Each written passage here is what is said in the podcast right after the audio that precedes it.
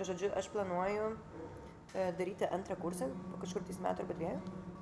Šiandieną dar pasižiūrėjau, ten tipo techniškai ten dar man patvirtino, kad tikrai ten mano ten super wow tie kiaušinėliai ir ten taip toliau, nebus be parkio.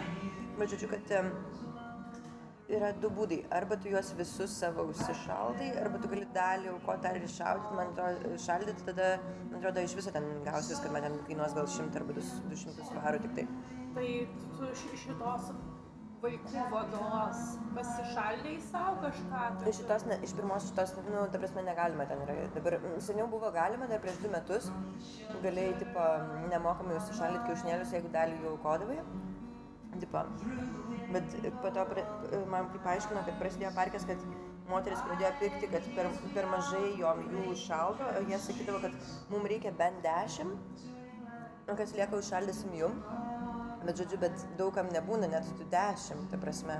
Nes paprastai taip, va, kad jom jų ir užšaldytų nori moteris, kuriuom jau yra virš 30 ir yra, nu, kartais jų mažiau. Tai va, tai čia tokia keista, keista liūdna ir linksma, nežinau, liūdna labiau Ką istorija. galvoji apie tai, kad tau kada nors teks imti kokio nors kito žmogaus kiaušinėlius arba ieškoti išnešiotojos? Ką tu manai apie tokius dalykus? Jeigu tu visgi apsispręsti, kad tau reikia auginti vaiką Nu, bet- arba... Bet tas vat yra, kad aš manau, kad man aš niekada neapsispręsiu ir turbūt niekada jų neturėsiu.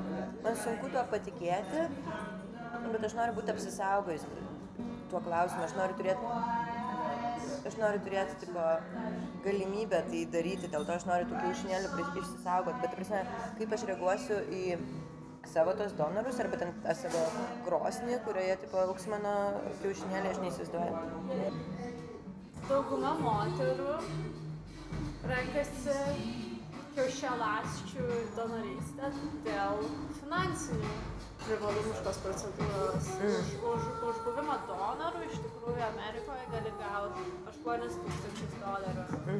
Ir labai daug žmonių, 20 mečių moterų, merginų, studenčių tai daro, ypač a, Amerikoje, dėl to, kad ten labai daug tų kiaušialasčių surinkimo klinikų. Mhm. Londone trys beros yra. Tai mažiau žinių. Kodėl tu nusprendai tai daryti? Dėl to, kad aš studijavau, žodžiu, sportinį masažą ir tuo metu mes, čia, čia ilga labai istorija, žodžiu, kad aš pradėjau domėtis visokiais skrodimais ir aš žiūrėjau labai irgi daug YouTube video ir ten taip toliau ir labai daug, nu, praleidau mėnesį ten galvodama daug apie skrodimus ir tada norėjau paukoti kūną e, mokslui, žodžiu, po mirties, tada pradėjau gilintis į... Prašau, čia pati blogiausia daina radio Nu, įrašą. tai po to pakalbėsim. Bet man patinka šitą temą. Man atrodo, baigsis šitą įžangą su šitą kalbu. Baigėsi. Nu, gerai. Tai va, tai, tai žodžiu, aš kadangi bandžiau paukoti kūną mokslui po mirties ir supratau, kaip labai tai yra komplikuota ir labai, labai sudėtinga, nusiminiau ten, žodžiu, nes, nu, ilga labai procedūra. Tada žiūrėjau, kokie yra kiti donorystės options, kurie man yra mažiau įdomus. Tai žodžiu, tai e, tada aš užsiregistravau į Žodžiu, aš ten labai ilgai dėlsiau, nes aš tikrai labai buvau užsidegusi daryti tą e, kūno aukojimą mokslui, e, bet tenais reikia, žodžiu, kad tu tai galėtum daryti, reikia pasidaryti testamentą e, ir labai sunku jam užsiregistruoti, kol tau dar nėra 40 metų, jeigu tu nesi akademikas. Bet tu, žodžiu, ten turi rašyti laišką. Kodėl turi būti akademikas dėl testamento?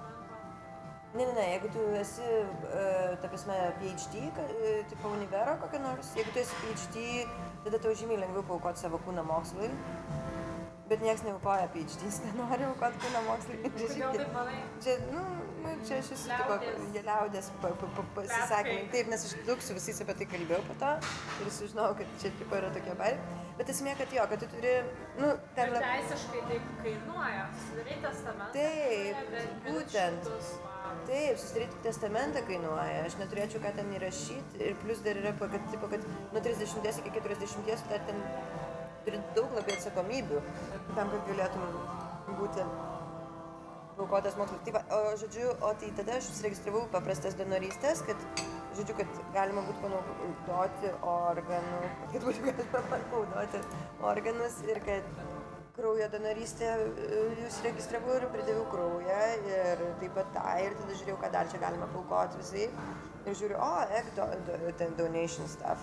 Ir aš tai turiu tokį kažkokį dar sentimentą e, tam visam e, supratimui, kad aš, žodžiu, ne, nu, turbūt nesukursiu šeimos, nes aš esu, tipo, man 31, aš esu ten, tipo, single ir, tipo, mano relationships žiūri nesiseka man. Um, Kodėl sakai, tau nesiseka relationships? nes mm, jos labai trumpai trunka, dažniausiai dėl mano kaltės. Kiek yra trumpai? Dvi savaitės. Ir taip visada. Ne, ne visada dabar draugavau mėnesį su žmogum. Man labai sunku. Ir žodžiu, ir aš dėl to galvoju, kad vis tiek yra tas mano ego dalis. Ta prasme, aš visiškai nelaukiu turėti atsakomybės už kažką, tipo, visiškai nenorėčiau turėti vaikų, bet man faina žinot, kad prastęs mano genai. Nu, tipo, man žiūri, faina žinot, kad bus dabar, prasme, 18. Aš turi, atidaviau 18 tų kiaušinėlių, man sakė, kad iki 10 šeimų iš vienos šitos mano vados galės 10 šeimų tipo turėti vaikų, 10. Visą čia nerealiai. O gali būti, kad kiekviena šeima turės iš mano kiaušinių šitų trinukus. Tai aš galiu turėti kokį 15 vaikų. Tipo. Tu vadini juos vaikais? Taip, jie mano vaikai. O, O jie galės su tavim susisiekti? Em, žodžiu, jie žinos mano ten tautybę, akių spalvą, ūgį, svorį, ką aš veikiau tuo metu. Žodžiu, tokį listą turės e, nuo bet kada.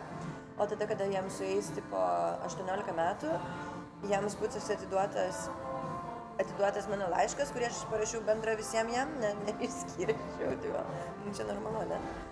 va, nu, tiesiog laiškas ir jeigu jie norės, tipo, jeigu aš tuo metu norėsiu, galės susitikti su manimi. Galės susisiekti, ta prasme, jie turės mano kontaktus ir galės mane susirasti, jeigu jiems bus įdomu. Ir bus kaip per filmą, tipo, jie visi atvarys pas mane. 18 žmonių. Taip atvarys ir sakys, mama, čia tu, tipo, štai kodėl aš toks, koks esu, niekad nepritapau prie šeimos ar galiu pas tave gyventi? Ir tada aš sakysiu, taip, aišku, užėjkit į mano šitus loftus. Ir tada jie pas mane pagyvens dvi savaitės ir supras, kad ne, visgi ne, visgi mano tikri tie tėvai, kur mane užaugino, buvo geresni. Ir išeisit gal. Tolimai, tolimai. nu,